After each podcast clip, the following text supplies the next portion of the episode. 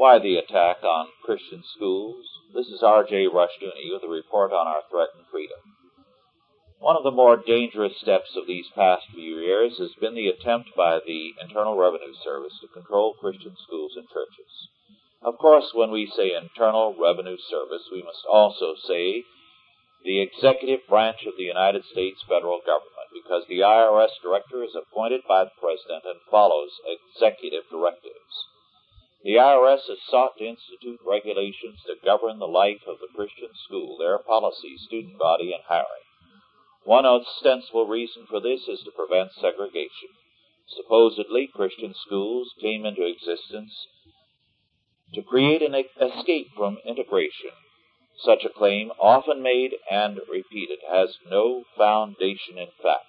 The growth of the Christian schools preceded the rise of the integrationist movement and was grounded in a demand for a specifically Christian education and for quality education.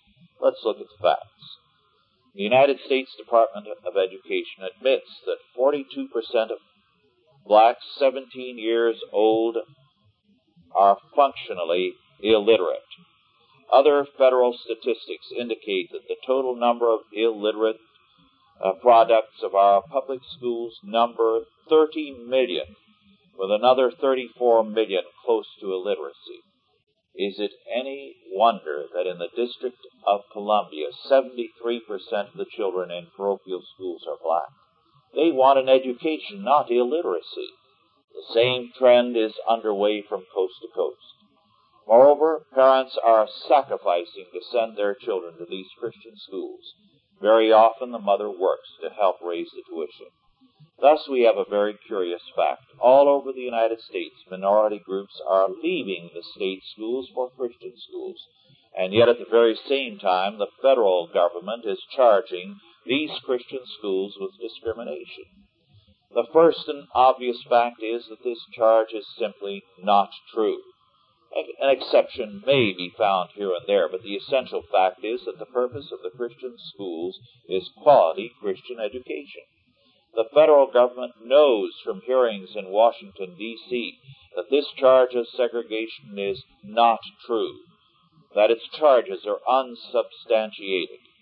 The, this leads us to a second fact. Why these charges? Why attempts to control the Christian schools? Is it not precisely because of their success? They are delivering quality Christian education, a good moral caliber of students, and racial peace. In every form of fascism, communism, and statism, controls over children is a must. The growth and success of the Christian school movement makes clear that controls over children is passing out of state hands. The issue then is a demand for power and control on part of the federal government at the sacrifice of our children and our freedom.